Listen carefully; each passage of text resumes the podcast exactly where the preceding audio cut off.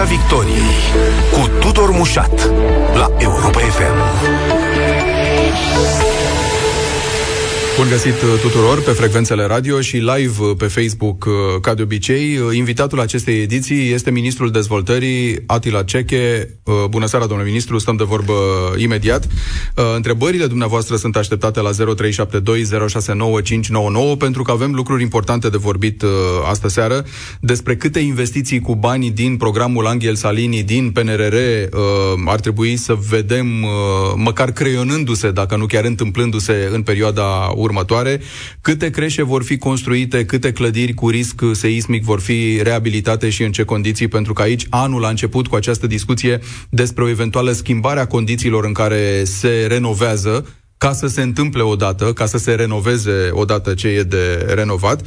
Și, nu în ultimul rând, câți bani trebuie băgați în dotarea cu rețele de apă, cu canalizare, cu gaze a localităților uh, României. 0372 069 599 Începem discuția noastră, uh, domnule Ceche, însă cu uh, banii pe care îi așteaptă de urgență, cu înfrigurare, la propriu și la figurat, uh, administrațiile locale. Niște bani care să sprijine uh, încălzirea cetățenilor în condițiile astea în care vedem uh, sunt probleme peste tot. Bună seara, în primul rând, și mulțumesc de invitație. Uh, eu pot să mă refer și evident uh, am să mă refer la ceea ce este în atributul Ministrului Dezvoltării pe partea de subvenționare de termie și anume există un program uh, uh, aprobat de Parlament uh, uh, la începutul lunii decembrie prin legea 215 pe 2021 care a creat posibilitatea de compensare a facturilor uh, Uh, pe uh, sistemul centralizat de energie termică de la UAT-uri la acele UAT-uri care produc energia termică pe bază de gaz. Uh, și acest program este practic în derulare prin Ministerul Dezvoltării. Prin legea bugetului de stat ne-am asigurat anul trecut, la sfârșitul anului, când s-a aprobat legea bugetului și sunt alocați pentru acea, aceste compensări 400 de milioane de lei. Pot să vă spun chiar astăzi am uh, semnat ordinul de ministru prin care am alocat a treia tranșă din ceea ce au solicitat UAT-urile, pentru că sistemul este pe baza solicitării UAT-urilor. Este vorba despre compensarea 50% a diferenței de preț uh, de la nivelul uh, prețului gazului achiziționat până la în jos până la 0,250 de lei pe kilowattoră, care este prețul plafonat pe gaze naturale conform legii. Mm-hmm. Deci tot ceea ce este pe această diferență, 50% compensează guvernul prin Ministerul Dezvoltării. Pot să vă spun că până astăzi am plătit pe acest uh, program 89,4 milioane de lei pentru 19 uh, localități Uh, începând de la Timișoara, Oradea, Pleș, Bacău, Iași. Ca localități să... care nu sunt neapărat localități mici, trebuie precizat. Din potrivă, nu administrațiile mari au nevoie de, de bani ăștia. Da, este vorba de, de cei care au sistem centralizat de energie termică, de furnizare a energiei termice și care, încă o dată, produc pe bază de gaz. Dați-mi voie să vă întreb, cât timp o să mai dureze povestea asta în care niște primării altminteri de orașe mari care produc venituri o să stea cu mâna întinsă pentru subvenții, pentru căldură. Aici Nici nu mai au cazul Bucureștiului, că ăsta e un caz cu totul și cu totul special. Dar ne referim la celălalt. Domnul Șat, aici sunt două chestiuni, practic, pentru că până la urmă aveți dreptate, dar lucrurile sunt un pic nuanțate în sensul în care, totuși, în acest sezon rece a fost sau este o situație excepțională care nu se datorează uh, numai uh, faptului că nu s-a făcut o infrastructură, uh, hai să spun, modernă la nivelul De acord, domnule ministru, dar fără este criza și... asta chiar, noi avem ceva întocmit prost de la bun început, da, e da, limpede. Deci, Vă rog. A, acesta este un, da. un aspect care aș putea să spun că multe OAT-uri au fost, cum se spune, iarna ne-a luat pe nepregătite. Uh, dar este această amploare a problemei uh, facturilor la energie, care nu este o, numai o problemă specifică României, uh, dar pe de altă parte, într-adevăr, din această criză, omul mulțime de comunități locale și de primării trebuie să înțeleagă că investițiile în acest domeniu, chiar dacă ele nu sunt vizibile, că nu e de pe o zi pe alta, nu ridică o sală de sport sau o clădire mm. sau uh, asfaltez un drum dintr-un municipiu, dar vedeți că în timp Aici uh, rezultatul sau efectul mai puțin scontat acela lipsei de investiții, din păcate, se vede la o criză majoră de energie cum suntem acum. Bun. Uh, deci... Pe lângă aceasta, scuzați-mă, Vor. pe lângă aceasta, ceea ce acesta este sistemul pe care îl avem în vigoare de la sfârșitul lunii decembrie cu bugetul alocat. Uh, Având în vedere că pe acest buget, pe acest sistem, uh, se preconizează uh, totuși că vom avea un spațiu fiscal posibil uh, pe bugetul alocat, am venit și am discutat și în coaliție și la nivel guvernamental și săptămâna aceasta luni guvernul a aprobat o ordonanță de urgență prin care venim cu o nouă măsură de sprijin pentru aceste UAT-uri, astfel încât pentru factura de luna ianuarie și pentru factura de luna februarie, pe lângă această compensare de 50%, să putem să mai dăm o măsură de, de sprijin pentru aceste UAT-uri. Acum, Evident că după această măsură de sprijin, noi ne așteptăm ca acest uh, sprijin guvernamental în resurse financiare, în lei, să se regăsească într-o factură mai scăzută pentru cetățean. Pentru că și UAT-ul trebuie să participe la acest efort pe criza energetică, Uh, și noi vrem să acoperim în plus în așa fel încât beneficiarul care este cetățeanul să vadă în această factură faptul că guvernul s-a implicat mai mult, se implică și UAT-ul și atunci practic partea cetățeanului trebuie să fie să se reducă totuși. Bun, pe de altă parte, dincolo, ziceam, de criza asta a facturilor, uh, ideea asta cu subvențiile, nu vrem să supărăm pe nimeni, atenție, e vorba de ce alegem să facem până la urmă. Uh, dacă întrebi, uite, la București, de pildă, administrația spune subvenția e prea mare, cetățeanul ar trebui să contribuie cu mai mult. Dacă întrebi probabil în alte părți, vei primi alte răspunsuri. Uh, putem să găsim o formulă prin care, nu știu, fie subvenția să fie mai mică, fie banii ăștia pe care îi dă periodic guvernul să se ducă în lucrări de infrastructură ca să se rezolve problema pierderilor și să nu mai fie nevoie. Adică cetățeanul să știe că exact atâta cât face, fără pierderi, fără furăciuni și așa mai departe, atâta plătește și că îl ajută statul doar în situații de criză, cum e anul ăsta, de pildă. București este un caz special din foarte multe puncte de vedere. În primul rând, pentru că aici prețul gigacaloriei este la nivelul cel mai de jos, ceea ce este totuși ilogic la nivelul capitalei care produce un PIB de un sfert din PIB-ul uh, României, uh, dar aceasta este o chestiune care ține de atributul Consiliului General Municipiului București și de primăria Municipiului București. Oricum nu e o situație de normalitate. Uh, și nu e o situație de normalitate să avem acest uh, preț așa de redus.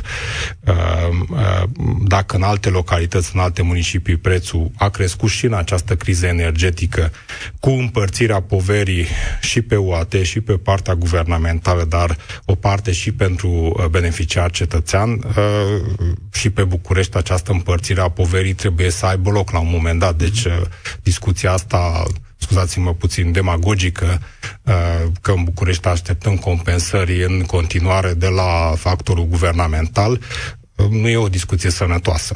Uh, guvernul se implică, ne implicăm cu această, acest sistem de compensare, dar ne, ne implicăm proporțional în sensul în care și autoritatea locală trebuie să-și asume mm-hmm. niște, niște lucruri. În ceea ce privește partea de investiții, Aici, la Ministerul Dezvoltării, există, uh, deci au fost două mari uh, uh, surse de finanțare. Avem un program de termoficare care înseamnă înlocuirea rețelelor, a conductelor și așa mai departe, inclusiv a sistemului de producere a energiei termice.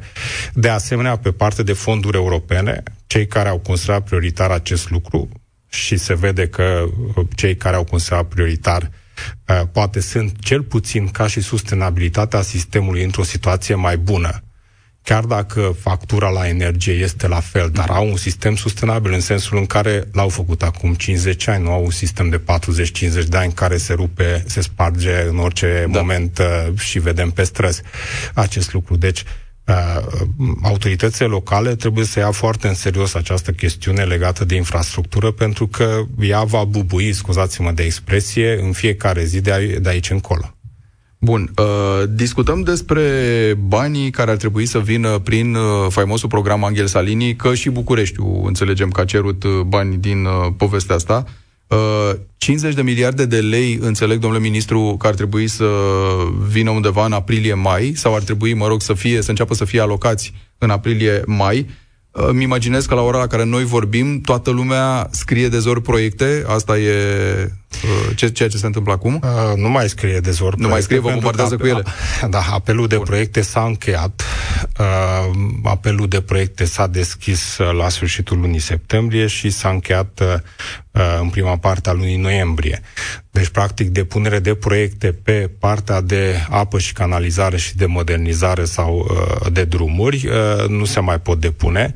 În schimb, ceea ce pot să vă spun, poate chiar în premieră la postul dumneavoastră de radio, este că uh, în următoarele două, trei săptămâni uh, vom lansa apelul de proiecte pentru uh, racordarea la sistemul de gaze naturale, care înseamnă un program din cadrul Angel Salini de 7,5 miliarde de lei pentru beneficiarul unității administrativ-teritoriale. În ceea ce privește partea de apă și canalizare și drum, Aici lucrurile, așa cum am spus și în septembrie, uh, cu toate discuțiile de atunci, lucrurile sunt uh, sunt uh, foarte simple. 56% din drumurile județene sunt nemodernizate, 80% din drumurile comunale sunt nemodernizate. Acestea sunt statistici oficiale, nu sunt ale Ministerului. Uh, în 19% din localități nu există acces la sistemul de apă și în 57% din localități nu există acces la sistemul de canalizare, pentru că el nu există. Uh, deci nevoia acestui program este, este clară din punctul nostru de vedere.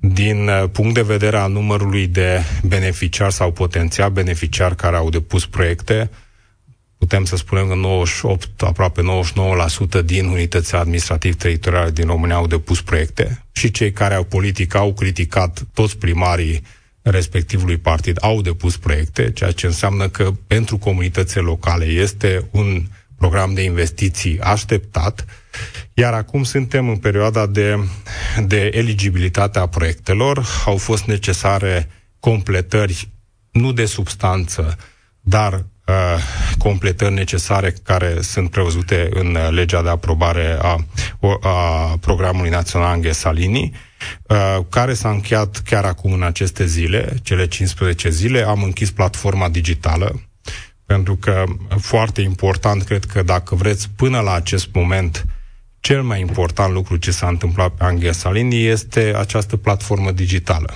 În ce sens?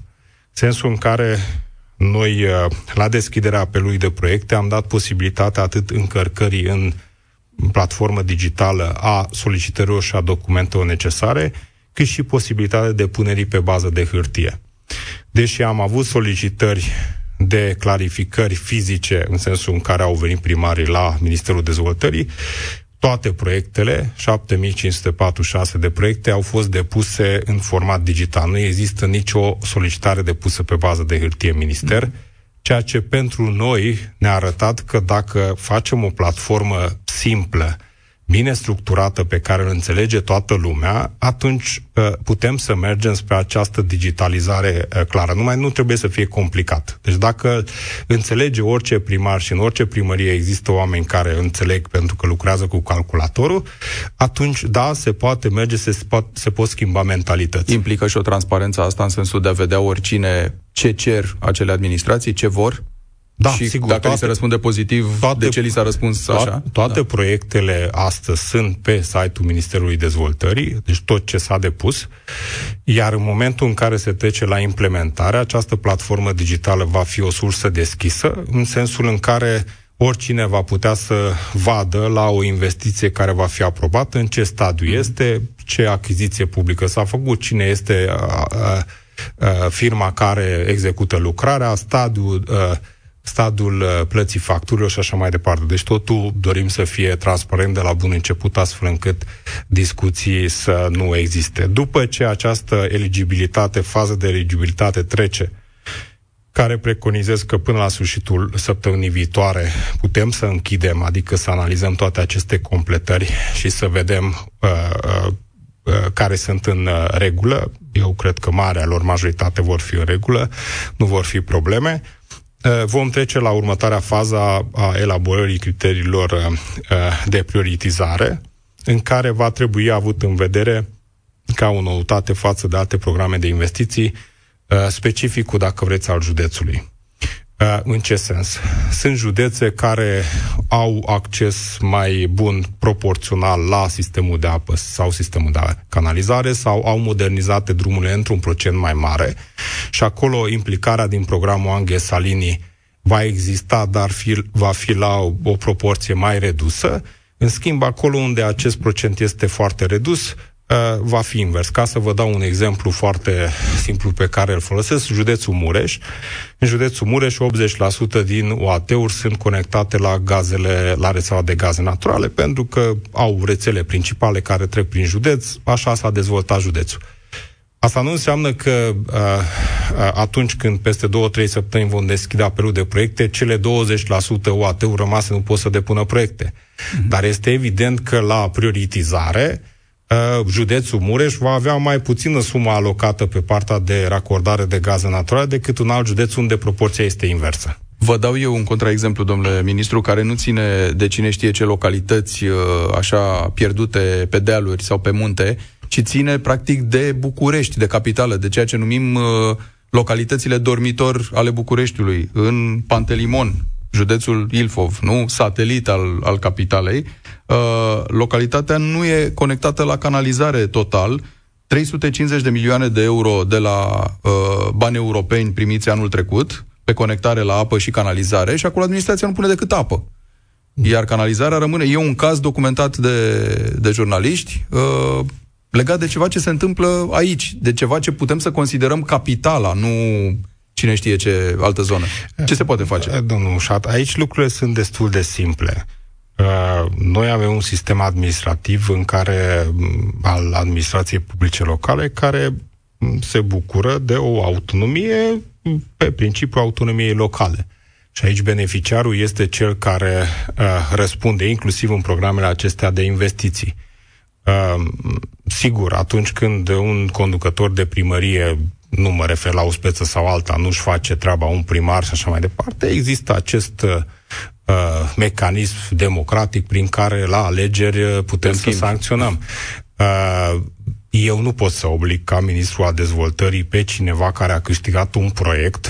Uh, uh, încerc să-l impulsionez, pot să-l sprijin dacă, dacă am mijloace să-l sprijin, dar evident beneficiarul este cel care trebuie să pună în aplicare pe, întreag, pe întregul flux uh, procedural și legal. El este uh, beneficiarul și el trebuie să fie eficient. Bun, revenim la discuția noastră despre banii din aceste programe. Ce am putea vedea întâmplându-se mai degrabă rapid, nu știu, anul ăsta, să zicem, și din uh, Angel Salini și din banii de la PNRR, domnule ministru? Uh, ce e important de reținut ca anul acesta pe Ministerul Dezvoltării pe cele două programe, practic uh, unitățile administrativ-teritoriale au posibilitate de acces pe bază de proiecte, pe Angel Salini investiții de 10 miliarde de euro, timp ce pe PNRR de 5,5 miliarde de euro. Dacă mă mai refer și la alte programe, de exemplu Programul Național de Construcție de Creșe, uh, vom vedea că numai la Ministerul Dezvoltării anul acesta, pe investiții care pot fi accesate de către autoritățile locale, sărim ușor de 16 miliarde de euro. Adică e un un impuls masiv, dacă vreți, de investiții și uh, dacă pot să spun două cuvinte despre PNRR, ceea ce preconizăm noi în cele două mari componente care sunt la noi, uh, fondul uh, local și fondul valul renovării cu 2,7-2,8 miliarde, respectiv 2,8 miliarde de euro fiecare componentă, mecanismul, așa cum l-am gândit noi, ghidurile de aplicare sunt în transparență decizională. Suntem ministerul care cred că am pus prima dată ghidurile de investiții pe, pe site din PNRR și vrem să avansăm cu ele. tot ceea ce am gândit noi este o simplificare masivă a accesului la posibilitate de, de, de a investi în localitatea respectivă. Um, aceste uh, fonduri, cel puțin fondul local, este determinat pe niște, uh, pe niște valori prealocate pe categorie de UAT-uri, ceea ce înseamnă că nu vom avea un sistem concurențial, nu pentru că ne e frică de sistemul concurențial, ci pentru că, pe de o parte, trebuie să închid toate contractele până la sfârșitul acestui an, și aici sunt uh, mii de contracte de încheiat cu mhm. AT-urile, uh, pe de altă parte, po- pot să am o eficientizare. Vom avea o platformă digitală, totul va fi digital, nu lucrăm pe hârtie, decât ceea ce încarcă uh, beneficiarul. Uh, când va deschide uh, o, o primărie Uh, uh, platforma digitală va avea suma care este alocată pentru acea primărie, pentru acel OAT și tipurile de investiții care pot fi accesate din PNRR prin Ministerul Dezvoltării pentru acea sumă. Și încep, scuzați-mă, să te joci cu ele, evident în ghilimele spun acest lucru, și să te uiți din cele șase, șapte tipuri de investiții care este prioritar pentru tine și ce încape sau câte încap în, acea, în acel fond pe care îl ai. Încarci documentele care nu vor fi în această fază documentație tehnică uh, uh, de plină pentru că uh, cerem documente simplificate, căci altfel nu ne încadrăm la, până la sfârșitul anului, generez contractul de finanțare și ceea ce este noutate în acest program, în afară de partea digitală, este aceea că, oricum, uh, din momentul în care uh, se aprobă finanțarea pe acea investiție, pe suma alocată pentru primăria cu tare, practic avem de a face cu o, cu o situație în care primăria este, dacă vreți, pe cont propriu. Merge pe legislația națională, pentru că legislația națională la orice investiție îți prescrie un procedeu. Trebuie să faci documentație tehnică, să ai certificat de urbanism, aviz uh, uh, de construcție și așa mai departe, autorizație de construcție, uh, treci la licitație, licitezi, ai o procedură de achiziție publică care e valabilă, la final mă înștiințez, încep lucrarea, emiți facturile, facem controlul pe care îl avem pe PNRR, așa cum scrie uh, ordonanța guvernului, iar la finalul uh, uh, investiției va, fi, va veni momentul zero. Până atunci depinde numai și numai de tine primărie cum te miști. Vor fi unii care se vor mișca foarte rapid, vor fi eficienți, alții se vor mișca mai greu. Bun. La final, dacă investiția este în regulă, este descărcare de bani europeni, dacă nu ai o problemă și trebuie să dai banii înapoi. Dar procedura este mult, mult simplificată și totul va fi cu acces digital. Să ne uităm la cele două cuvinte cheie pe care le-ați rostit ceva mai devreme, domnule ministru, creșe și consolidare. Și să o luăm cu creșele, că aici nevoia e foarte mare la nivelul întregii țări. Noi am mai vorbit despre planurile astea. Ce urmează să se întâmple și când? Uh, acest program uh, a fost conceput de la începutul mandatului uh, meu din decembrie 2020. Am prezentat acest program care are mai multe stâlpi de sprijin. Cel mai important este acest program național de construcție de creșe. Astăzi suntem în următoarea situație. Avem 395 de creșe finanțate în sistemul public, Uh, cu care suntem pe un loc deloc onorant uh, uh, de 4% locuri disponibile pentru categoria de vârstă de 0-3 ani. Și e evident, oriunde te duci în această țară, că nevoia este extraordinară. Din această nevoie, încă de la, de la începutul mandatului, am construit acest program, avem trei uh, proiecte tip de creșe care sunt eficiente energetic pe sistem european și tot ce trebuie astăzi cu bucătărie, cu spălătorie și totul uh, uh, proiectat.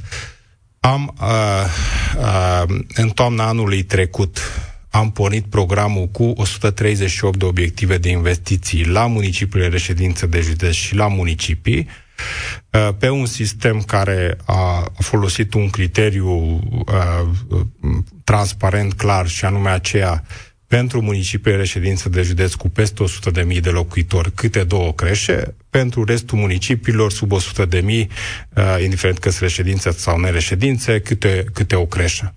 Din cele 138, 60 au documentație de plină, proiectul tehnic îl avem noi, doar așteptăm terenul și partea de avizare la nivel local, 60 au documentație de plină, 38 sunt astăzi în licitație publică, Sigur, aici la licitație publică nu putem să ne pronunțăm, dar încă la începutul lunii martie încep să se deschide ofertele. Unde nu vor fi probleme sau unde nu se vor contesta, în sfârșitul lui martie, începutul lui aprilie, putem să semnăm primele contacte, ceea ce înseamnă că anul viitor, în primăvară, cel târziu în vară, putem să avem primele creșe. Nu ne oprim aici, pentru că aceasta a fost nivelul de municipii și reședințe de județ. Mm-hmm. Suntem chiar în această perioadă, cred că într-o săptămână, două, o să anunțăm pentru orașe și comune, mai ales comune care au un anumit număr de locuitori și un anumit număr de nașteri, pentru că noi tot sistemul am gândit pe niște criterii cuantificabile, adică să construim acolo unde numărul de copii impune să avem, uh, să avem creșe. Și cred că uh, aici iarăși vor intra peste 100 de obiective de investiții.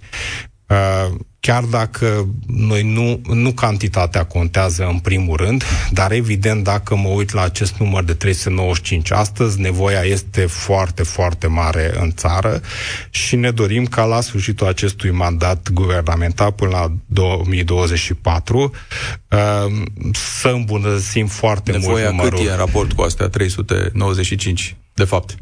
Deci, uh, dacă suntem la 4% din uh, număr de locuri pentru categoria de vârstă, eu cred că rezonabil este ca statul român, nu în acest mandat, că nu putem să ajungem la acest mandat, în acest mandat, dar undeva să ajungem la 20-25%. Danemarca este cel mai sus cu 70%. Bun, uh, domnule ministru, am început anul discutând despre o propunere uh, controversată, i-aș zice, pentru că a strânit foarte multe dezbateri uh, legată de consolidarea imobilelor cu risc seismic, unde lucrurile merg în ritm de melc. Și aici propunerea a fost ca dacă nu poate lumea să contribuie cu bani la această consolidare, atunci să nu contribuie, dar proprietarii de astfel de apartamente sau imobile să nu le poată vinde, 25 de ani fusese vorba, Uh, dacă nu contribuie cu nimic la ele. Ce s-a ales de toată povestea asta? Unde suntem acum? Este un proiect de lege, care este un uh, proiect de act normativ, care este în circuitul de avizare interministerială. Uh, sigur, am văzut și noi această dezbatere, am am uh, încercat să modelăm această dezbatere, pentru că, uh, până la urmă, uh, situația, ceea ce propunem noi, este o chestiune mult îmbunătățită față de ceea ce avem. Din păcate, în România, astăzi, este în vigoare un program de construcție, de consolidare de risc seismic de clădiri, care e în vigoare din 1994 și e categoric, i-a trecut vremea, cum s-ar spune, și el trebuie mult îmbunătățit, schimbat radical. Iar această chestiune legată de interdicția de înstrăinare nu este o interdicție de înstrăinare absolută, uh, în sensul în care, având în vedere că statul se implică cu 100% de finanțare, mm. inclusiv pe clădiri unde sunt proprietăți private, uh, apartamente și așa mai departe, uh, e logic ca să nu ai alte tipuri de probleme și să apară samsarii imobiliari, pentru că evident crește valoarea prin consolidarea blocului respectiv sau unei clădiri din centru istoric a Bucureștiului, da, da. evident că crește valoarea apartamentului tău. Uh, statul trebuie să-și ia uh, câteva măsuri, dar această interdicție nu este absolută. În sensul în care dacă tu vrei să vinzi în interiorul perioadei, poți să faci acest lucru, doar că atunci cota parte pentru apartamentul tău în care a investit statul român, atunci restitui la plătești, stat. Adică dai banii. Exact. Îi dai banii, îi restitui banii statului. Nu? Exact. Iar această interdicție este în vigoare și în ordonanța 20 pe 94 și astăzi. Diferența este că astăzi am și interdicție, și, uh, uh, dar am și cofinanțare obligatorie de la cetățean, de la proprietarul da. apartamentului. Noi, pentru că am văzut că acest program, așa cum este el astăzi construit sau în vigoare, Practic nu merge. Acesta Unde este... suntem, domnule ministru? Cât la sută din cât ar trebui să fie cu programul ăsta? 5? 2? Uh, suntem uh, la 26 de imobile consolidate în 27 de ani. Bun. Deci aici suntem. Uh, acestea sunt cifrele și nu trebuie să ne ascundem de ele. Eu cred că atunci când vezi asemenea cifre, lucrurile trebuie să atacate frontal. Adică dacă nu avem o schimbare de abordare structurală aici, uh, o să avem o problemă. Deci, uh, de aceea și pe PNRR din acei 5,5 miliarde de euro, o parte pe valul renovării sunt și pe consolidare de risc seismic, uh, inclusiv uh, clădiri publice, din care totuși vom putea, vom putea consolida, dar ne, ne trebuie și niște mecanisme, un program care să fie uh, clar să ajute acest lucru. Actualul program nu ajută. Bun. Uh, Ionel uh, e în direct uh, cu noi la Europa FM. Vă ascultăm, Ionel, bună seara! Bună seara, dumneavoastră, bună seara, domnule ministru. Vă rog. Uh, sunt administratorul public într-o comună din România. La această oră încă sunt la serviciu și am pe lângă mine ghidurile atât din, din, de la PNRR cât și de la PNI.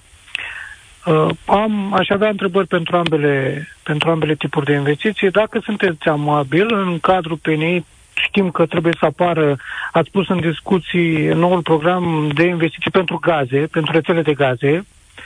Ați, știu că știm că trebuie să apară normele. Vreau să știu dacă luați în, aveți în vedere acele proiecte care au fost declarate admise, dar n-au prins finanțare în poimul ce tocmai s-a încheiat.